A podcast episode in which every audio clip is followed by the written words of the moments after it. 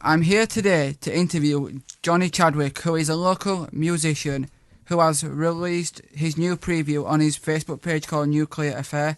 Hello, Johnny, how are you? Hi, um, yeah, I'm not too bad. How are you? Can you give us an insight to this new project you started?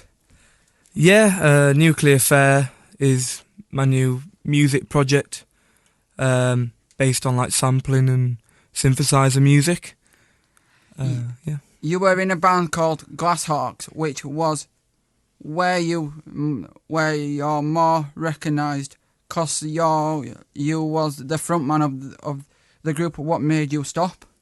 What made me stop being the frontman? Yeah, yeah. What made you stop being main? main Um, kind of what made me stop being the frontman was the fact that like there was complications in the band. Um, also the fact that I wanted to do something new, some new different music. Um, so yeah, you know. So what's your what's your new project about, and how come you've changed your music style? Um, why I've changed my music style is uh, due to the fact that I just wanted to do something new, something different. You know, um, kind of getting a new sound. I thought that the Glasshawk sound was a bit, you know, kind of genuine. For now with the guitars and stuff, so that's why I've gone on to like samplers and synths. Can you tell us more about the music itself and how it's produced? The music itself and how it's produced, well, I usually use like an eight-track tape recorder. Uh, record it usually at home or in a studio, um, and just sample, resample, and then use that on stage. Uh, what do you do in your spare time?